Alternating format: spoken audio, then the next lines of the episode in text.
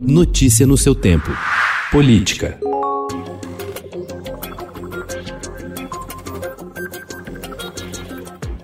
Líderes evangélicos e católicos vão aumentar a pressão pela abertura de um processo de impeachment contra o presidente Jair Bolsonaro no Congresso. Em um movimento que será apresentado como uma frente de fé, um grupo de religiosos formalizará hoje, na Câmara dos Deputados, um pedido de afastamento de Bolsonaro, sob o argumento de que ele agiu com negligência na condução da pandemia de Covid-19, agravando a crise. É a primeira vez que representantes desse segmento encaminham uma denúncia contra o presidente por crime de responsabilidade.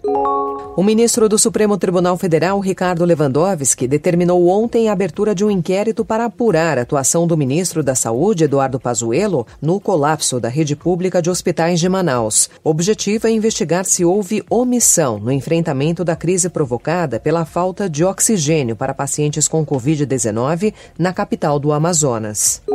Numa escalada das críticas à postura do governo na pandemia de Covid-19, o presidente da Câmara, Rodrigo Maia, disse não ter dúvidas de que o ministro da Saúde, Eduardo Pazuello, cometeu crime na condução do enfrentamento da doença. Um inquérito foi aberto por determinação do ministro Ricardo Lewandowski do Supremo Tribunal Federal para apurar se houve omissão de Pazuello na crise provocada pela falta de oxigênio para pacientes com Covid-19 em Manaus, onde dezenas de pacientes morreram por asfixia.